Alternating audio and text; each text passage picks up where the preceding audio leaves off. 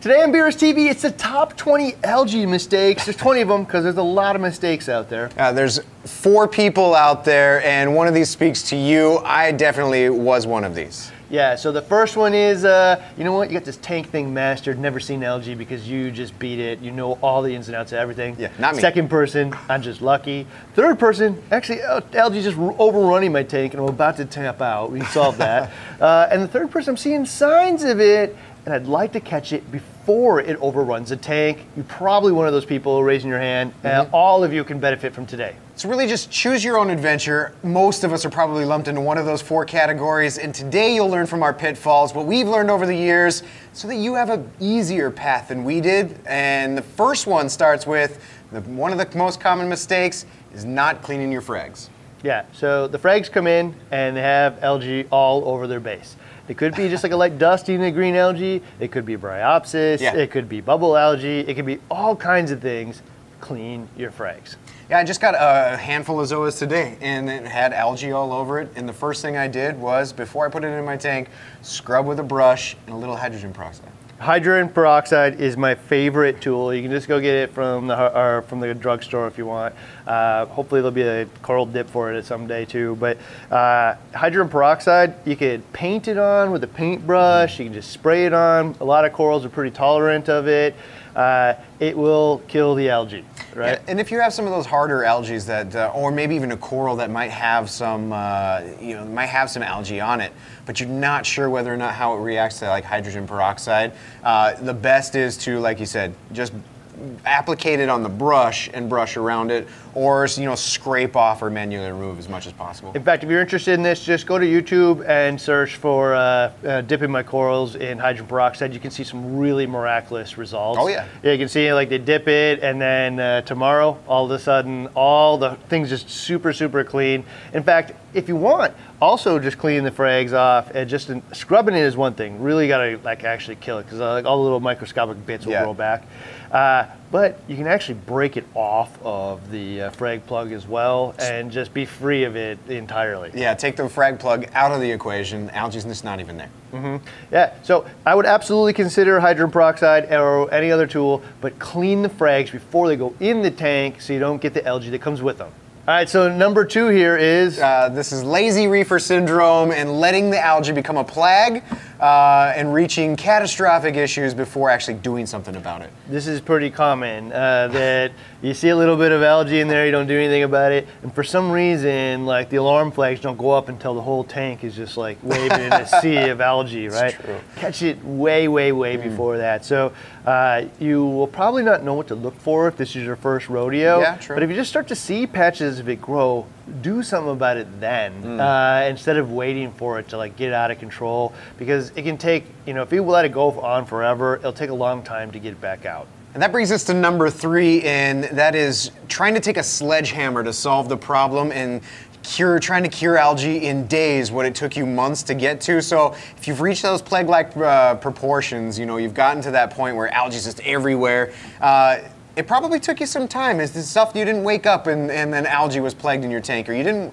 you know, maybe two weeks and you saw a little bit, but it wasn't plague-like. Uh, but then the the mistake is going in there and attacking it and hoping that and trying to get it done in days because it took you months to get there. yeah you're human uh, so we all like to see the magic cure come Instant in results. Uh, yeah do magic dust algae's gone. Yeah. uh, there are some tools for that. You'll talk about it a little bit today. But really if it took you months to get in here let it take months to get out. You know just have some patience. And if you have that patience first off expectations are, are more likely to be met. And you Yeah. won't be frustrated. Like you just see incremental results. And in four months this algae thing's no longer a problem Yeah. right? If you expect it to be solved in four days uh, you are probably going to be disappointed so number four is turning your lights on day one the moment that you filled it with water and drop the rock in Well, I mean, the algae feeds not only on like our excess uh, nitrates and phosphates, but e- even the initial cycle, ammonia and things like that too. It will feed on, and then m- most people probably aquascape with like a white bone white dry rock, uh, which is just you're you're just kind of like building the uh, the perfect storm for algae to grow because you just cranked your lights on Yeah. day one. If you bought some super expensive uh, live rock that came out of the ocean and is filled with life, you may need to turn the lights on right away to keep some of that stuff alive. Yeah, sure. If you're using dry rock and you turn the lights on Most day one, yeah. you're probably going to grow some algae in many cases. So way better to just let the run, the tank run with the lights either off or just barely on, uh, and allow it to build like a biofilm and like a like a bacterial film on the surface of the rock that kind of prevents all the algae from taking hold. Meanwhile, in that first few months, just enjoy that you got a nice fish tank, fill it up with fish, Yeah. watch the fish, and enjoy this part of the progression of the tank. So it's not that you can't turn the lights on day one, but if you do and you run into algae, know why. All right, so this is super closely related to number five. What is it? Hey, if I turn my lights on in the beginning and I don't have corals yet, I can just turn them off. So I've got fish in the tank, my hopefully utilitarian fish that are kind of eating away at the algae or helping keep it at bay. But if I just run into an algae problem and I don't have photosynthetic organisms that are in the tank that require the light, just shut the light off. Yeah, so it's not a race. Enjoy your fish tank, enjoy the fish that are in there, add the corals after the light's been on for a little bit. So Yeah. let the lights be on for a month or so before you add any corals, and you can see if there's algae growth in your tank. And if there is, just turn the lights off, enjoy your fish tank, enjoy Yeah. the fish in it. All the algae will go away because there's no light. Uh, and so you can just, again, allow that biofilm to build up and protect the tank from it. Meanwhile, like the algae will die, water changes and stuff will take the nutrients out. So don't be afraid to turn the lights off, especially if you haven't put any corals in. And in fact, maybe you don't want to add any corals in in the beginning, just so you have that step available to you. All right, so number six here is my own like uh, actual pet peeve because I see this done all the time. I'm What is guilty. it? This is adding hundreds of snails and crabs as your cleanup crew. Like day one, I've made this mistake. I made this mistake in thinking because you read all of these forums, and you know years ago forums was the only information we have. And everywhere I sent it was like add some hermits, add some red legs, blue legs, add some trochus snails, add the Mexican turbo snails. All of these cleanup crew is going to help. Maybe a sea cucumber, maybe an urchin. Well, when I'm setting up my, my tank for the first time, uh, there's nothing for these things to eat on. And so I, I, I thought I needed all of them, so I threw them all in there. I'm like, oh, look, I got live things in my tank. And then they turned into not live things. Yeah, and when they die, they just add uh, nutrients. And a little snail, it's a very meaty thing. So it's mm. adding all the nitrogen and phosphorus from itself. And if it can't eat anything, it's actually consuming its own flesh, right? Yeah. And releasing those nutrients into the water. So essentially, when you go in there and if you do it before you have any algae i- mm. in the tank, you throw in 100 crabs and 100 snails, you're just putting little nutrient batteries into the tank and just overloading the tank with nutrients for no purpose. They're all going to die. And on the second part of that, I already have algae problems. Sometimes I've seen people beat um, algae with an overwhelming amount of those things. Right. Usually, when the algae's gone, Yeah, when their algae's gone, they go back to starving again and then rinse, repeat. rinse, repeat. Yeah, and so the right tool for the right job. And again, so if you thought 100 was going to get me solve this problem for me in a week, maybe 25 will solve it in the two months that I'm looking for. Yeah. Set the expectations for that. Don't just overwhelm it. And I'll say that this is again for me. I've, I've seen the advice when I'm, people ask these types of questions Mm-hmm. out on the internet, but actually it's a lot also on the like uh, cleanup crew packages you Yeah. see on the internet or like super 50, duper packages, 60. 60 of these, uh, 80 of those, Yeah. and whatever. And you know, keep in mind those people are trying to sell snails for a living, not actually necessarily solve your algae problem. So uh, just keep that in mind and like use the right tool for the right job. Pick the right amount. You don't want to overload the tank because you can actually have the opposite problem.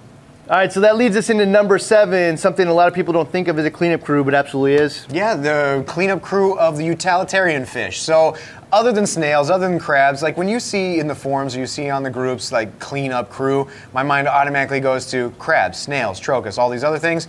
But actually, it's the it's the utilitarian fish, the fish with a purpose that go attack the algae, and that's you know their primary uh, their primary diet. Uh, they can serve as an even better cleanup crew. They can actually see the algae, seek it out, and eat it off. Like a snail just kind of has to stumble upon it, right? So I just haven't seen any instance where, uh, I shouldn't say any instance, but many instances where utilitarian fish don't out or beat out snails and crabs. Now they actually work better together, but I haven't seen people beat uh, an existing algae problem with snails and crabs all that many times. But fish have seen it countless times. You Oh, could yeah. drop in a couple of the right fish, and boom, all the algae is just gone. Well, know? rather than just, and not, not even just solving an existing problem, solving a problem before it even starts. Uh, like in the WWC uh, hybrid, uh, BRS hybrid series, when we have a whole episode just on utilitarian fish. And this is something that you can plan out before you even flip the lights on in your tank, uh, and before you even come into an algae problem.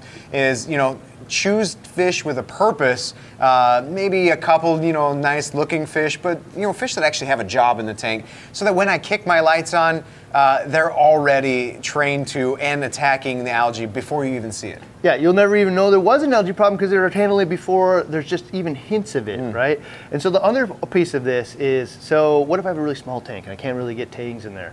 That isn't actually true. And so uh, we did the five minute guide that had a 40 breeder and a E170, Yeah. and we threw some tangs in there and got really small specimens. And the reality is, is those things can live in there for multiple years. And when they outgrow the tank, you can just swap them out for another one. I know you're pets, so you don't really want to swap out your pets. So the reality is, is if you make your first tank into the two or three year range, the chances of you upgrading that tank are super, super high. And you know, it's a perfect reason to. They, you know, your pets have kind of outgrown the space that you've given them, and so you go get more space. Uh, or you want more pets. You know, They've- uh, sometimes you change your yard if you got two or three dogs, right? Yeah. Uh, and so the last piece of that really is that you can trade them out, and also, you know, if you want to, you can just trade them out and understand they are your pets, but you have other pets in the tank that are relying on you to keep the tank clean and sharp looking so that it stays up. All right, so number eight is super closely related to this. Again, what is it? Yeah, this is just replacing the cleanup crew uh, when they die. I mean, let's face it.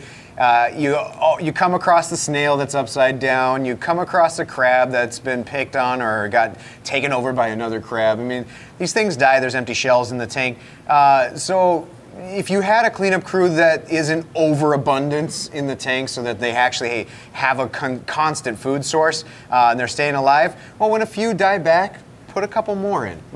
This is a lesson I learned in the very first, uh, or I made the second year of reefing. Uh, is uh, had my tank up, and all of a sudden we started Bulk Reef Supply. I had another job. I'm working from 6 a.m. until 9 p.m. every day, and uh, the tank is getting neglected because my work day is full. Like I don't got much time. Uh, tank looks awesome though, right? Yeah. And then one day the yellow tang dies, right? And I didn't connect it at first, but the tank dies, and then all of a sudden algae out of everywhere, right? and then it just dawned on me that day, or like actually weeks later, is wait a minute. That one fish, all he did all day was eat algae. Yeah. Right? And that's probably why I didn't have any algae. I dropped a new yellow tang in, and in a month, no more algae. Right? So, you know, I don't want to treat the fish like they're replaceable because that's not the case. But if you do happen to lose some of your, uh, your cleanup crew and you're having a problem, you should replace them. You should identify why the, the fish died in the first place, but identify that and then go replace them so you can have a nice clean tank. All right, so mistake number nine. Is not trying urchins. I mean, these are really cool critters. So pin cushions, pencil urchins, you know, there's a wide variety of them. They look really awesome. Some of them carry your frags around the tank, which, you know, you can deal with, but a lot of them are really good lawnmowers for algae. I've seen um, I've seen them handle quite a bit of algae in a tank before. It's been my experience that urchins are way better than crabs and snails. Uh, they do tend to carry stuff around and bulldoze stuff over, but some of the bigger snails do the same kind of Yeah, thing. that's true. But if you got algae problems and you had, aren't solving it a different way, try a different tool uh, and use the right tool again for the right job. Urchins are one. I know Chad actually breeds some urchins here, and he gave us little teeny baby ones Yeah. uh, for the ULM series. They grew huge because they were just mowing down algae all That's over the true. place. And I'd call that like uh, actually a big component of a ULM is having that cleanup crew do all the work for you uh, and uh, eat all the algae so you don't have to like uh, clean it up. Yeah. But absolutely try some urchins. All right, so the number 10 fail is actually not knowing what all of the options are. And there's one kind of unique one that I think people are like getting like more information on today than ever before, and it's Yeah, that's uh, number 10 is not trying bacteria. So there are bacterial additives out there. You know, in most recent uh, history here, it was trying Vibrant, and we do have a full Vibrant uh, test that shows. Uh, I mean, this is bacteria that's designed to, or uh, that you know, does heterotrophic bacteria, so it eats, eats some algae materials, and you can watch it in the tank. It actually works. Uh, okay, so I've never ever be seen anybody like beat bubble algae with any product. Once in a while, get lucky and someone eats it, but it's kind of like a perpetual thing. Right, right. Uh, I have seen now numerous cases where in our own tanks, including this one right here, eh, where Vibrant just wiped it out. It all just turns like silver. Let's go, and like all of a sudden, bubble algae's gone right? And it's that bacteria is actually going after it aggressively and consuming it, lives on surfaces. It cleans areas off that would have grown uh, algae. In fact, a lot of people, we did it uh, in the uh, uh, five minute guide Yep. tanks, dosed it right from the beginning, never had algae, did. ever even to start with. No, and there was know? algae on the rock before we even put it in the tank, like Mm-hmm. visible algae, and that you would expect to like Turn the lights on day one like we did? And uh, no no issues. Yeah, so consider uh, like Vibrant uh, as an option. There's also the Microbacter Clean from uh, Brightwell and some other options out there for bacteria. Yeah. So consider bacteria as an option for fighting or even preventing any algae issue. Number 11 for me is very specific to one of the biggest pains in the butt LGs, which is uh, Bryopsis. Yeah. And uh, like this is kind of the sledgehammer tool that almost always works. What is it? Yeah, number 11 is not trying fluconazole. This is actually a really viable cure for or uh, treatment for bryopsis. So we've done it multiple times in the BRS 160. We've seen it done around the office, and dose it, bryopsis gone. So I've seen people try to solve this, uh, like with you know raising the magnesium up Oh, to like 2,500 Yeah. or some crazy number. I've seen like all kinds of solutions to this that like have various degrees of Mm. results and probably stress the hell out of the tank. Uh, and outside of all that stuff, I gotta tell you, I think that the fluconazole actually is the easiest solution. I won't say that it has like zero effect on the tank. I've never seen any tank like get wiped out by it or Right. anything. I've seen some corals look like they're a little bit stressed by it, but they definitely are getting stressed by overwhelming the tank in Bryopsis, which is like a fern type algae if you look really close Yep, at it, yep. and not something anybody wants to run into. So if you're running that, like this is one of the best options out there. Yeah, this was in the 160 when we ran into this. It was there was tissue loss at some of the bases of the corals, and when you get those tissue loss, especially in those acropora corals, corals of course, but when you get that tissue loss, it gives a place for uh, you know algae to take hold, and then just irritates the coral even further. So deep within the insides of some of these acropora colonies, uh, we're getting bryopsis in there, and nothing is growing. Nothing is growing. It can't grow over the top of algae, and something that the utilitarian fish most of the time I've never seen a utilitarian fish go after bryopsis. Uh, but two week cure or two week treatment of this, and we were back to good, and now we're actually growing back over that dead skeleton. Yeah, so sometimes a double treatment, two week, get rid of it, another treatment to like just knock it out for Yeah. sure, right? So I'd probably do that at later stages, but the one treat, I, I would absolutely consider this as an option. And again, like if you're losing corals and stuff, you can just stop that in its tracks all, all the way. So definitely consider fluconazole specifically for bryopsis. All right, so number 12 again is one of my pet peeves here. So which is it? Yeah, this is assuming that dirty water is good. Uh, dirty probably to some people means different things.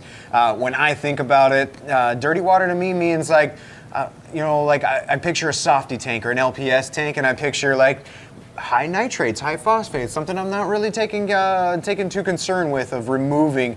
Uh, and for a lot of people, they think that that's okay. Yeah, so for me, dirty water is synonymous with uncared for. No way. End of story. So it doesn't mean you can't maintain like uh, reasonable levels of nitrate and phosphate, but do it intelligently. Hmm. Because if you just let them rise uh, and you're like, well, everything looks fine.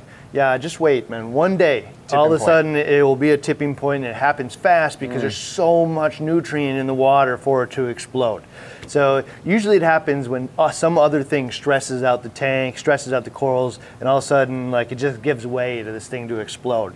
So if you think that nitrate and phosphate in your tank having super high levels in there uh, is super good for the tank, I, I won't argue about whether it's good or not for the corals, but it is absolutely good for algae and uh, growing that. So, you know, consider whether or not you want to maintain those levels intelligently, uh, but I certainly wouldn't think that dirty water is good for the tank. So, number 13 is again related to nutrients. Yeah, I mean, uh, this is feeding your t- fish too much. It's uh, you walk up to the tank and you get the reaction from the fish because they know usually you, there's food coming, so they follow you. They look hungry. A lot of people say, uh, and sometimes they'll uh, accept food too. Uh, but the, do they necessarily need the food? Is the question. Yeah, so here's the story. Are you feeding too much? There's one way you'll know. Is uh, nitrate and phosphate levels just continually rise. So if there's nitrate uh, phosphate levels just continually rise in your tank, one of two problems is happening. A, you're just feeding too damn much, or your filtration just isn't good enough for the amount that you want to feed. You can fix either one of those things, but like I would absolutely, you know, at least track one of those things. With phosphate's probably Yeah. the easiest one to track because a little checker is so easy to do. But track one of them and understand that, like, if all those things are rising, the nutrients in my tank are rising, it's because I'm putting too much food into the tank. It's not too many fish, it's too much nutrient going into the tank to feed the fish. So fix your filtration or stop feeding so much. So number 14 is super common as well, and it's not understanding like, well, I don't have a nutrient problem. I have zero nitrate and zero phosphate, but I got tons of algae. What's the problem? Yeah, uh, I mean, this is not recognizing that the uh, nutrients are actually bound into the algae because it's uptaking it. So there's really nothing left in the water column when you're testing for phosphates and nitrates because the algae has a hold of all of it and it's continually sucking it up as more is added to the tank. Essentially you have an in-tank refugium, right? uh, all of the hair algae and stuff is sucking up all of the nutrients out of your tank. Yep. So it looks like you have zero, but you actually are adding all of that nutrient every day. It's just getting sucked up by the algae so fast that you can't test for it. So number 15 here is a mistake that I've actually made in the past, and it is Yeah, this is not removing the algae manually. So if I have an overgrowth or if I have anything that I can really just grab with a pair of uh, tweezers or grab with my thumb and forefingers and just kind of rip out manually. Uh, better yet, if I'm manually removing it, so I'm in this cleanup mode, I'm in, like doing my weekly maintenance, scrubbing off the rocks, I'm just blowing off algae off of the rocks, and it's floating all over the tank. It's a mistake to not get that out of there because, as we just talked about in 14, all of the nutrients that are bound up in that algae, if we just let it go, we're just starting the cycle over again. You know, I've done that actually. And so, like, I've scrubbed off all of the bryopsis or whatever and scrubbed off every surface. And really, that just tends to spread it, by the way. Yeah. Uh, but, like, it all just went in the tank. I didn't remove it. It's just going to die. And it's just going to add more nitrate and phosphate to the tank, you know, like Yeah. feeding the new problem. I didn't actually remove it. So one of the things I would suggest is not scrubbing it off in a manner where it just spreads all over the place. But if you can get like a siphon and uh, grab it with your thumb over the siphon, pull it off, let your thumb go, and then it just sucks right up into the Yeah. siphon, right? Eliminating it from the tank. So you're not just taking the organism, the pest organism out of the tank, you're also taking the nutrients that it used to feed on out of the tank with it so it doesn't feed the next problem. So this is a really, really big one. Manual removal. Don't expect the magic cure here. Or like if I was even I was going to use fluconazole, the first thing I would do is manually remove as much of it as I humanly Right. possibly could, and then solve the problem with some of the other tools. Don't just like uh, expect the tool's going to solve all the uh, solve all the work for you. Do the manual removal first and keep up with it. Yeah. Again, we talk about like you know you got three months in Yeah. to cause this problem. It might take three months to get out. So once a week, pull all this stuff out manually. So number 16, we actually kind of already touched on it, but there's some different ways you can use this tool as well, and it is Yeah, uh, the fail here, the mistake here is missing the usefulness of hydrogen peroxide. Uh, a couple ways that I, I've seen it done around here is, like we talked about right off the bat, uh, you know, scrubbing some, spraying some, doing a dipping in hydrogen peroxide, your coral frag plugs, uh, and that way you just kind of see the the algae turn white and then eventually just dissolve away. Uh, I've also seen it in the clown harem tank with Chad where Chad would drain the tank super low as it was doing a water change, and while the tank wa- or while the algae was exposed on the rock surfaces, take a bottle with a spray top and just spray hydrogen peroxide directly onto the algae. He lets it sit for a little while, fills the tank back up, and over the course of doing that for a few weeks, all of those algae tufts start to turn white, dissipate, and disappear. So this was pre-fluconazole days, but like uh, we had bryopsis super bad in that tank because there's so much food going in to feed the 30 uh, clownfish Yeah. in there.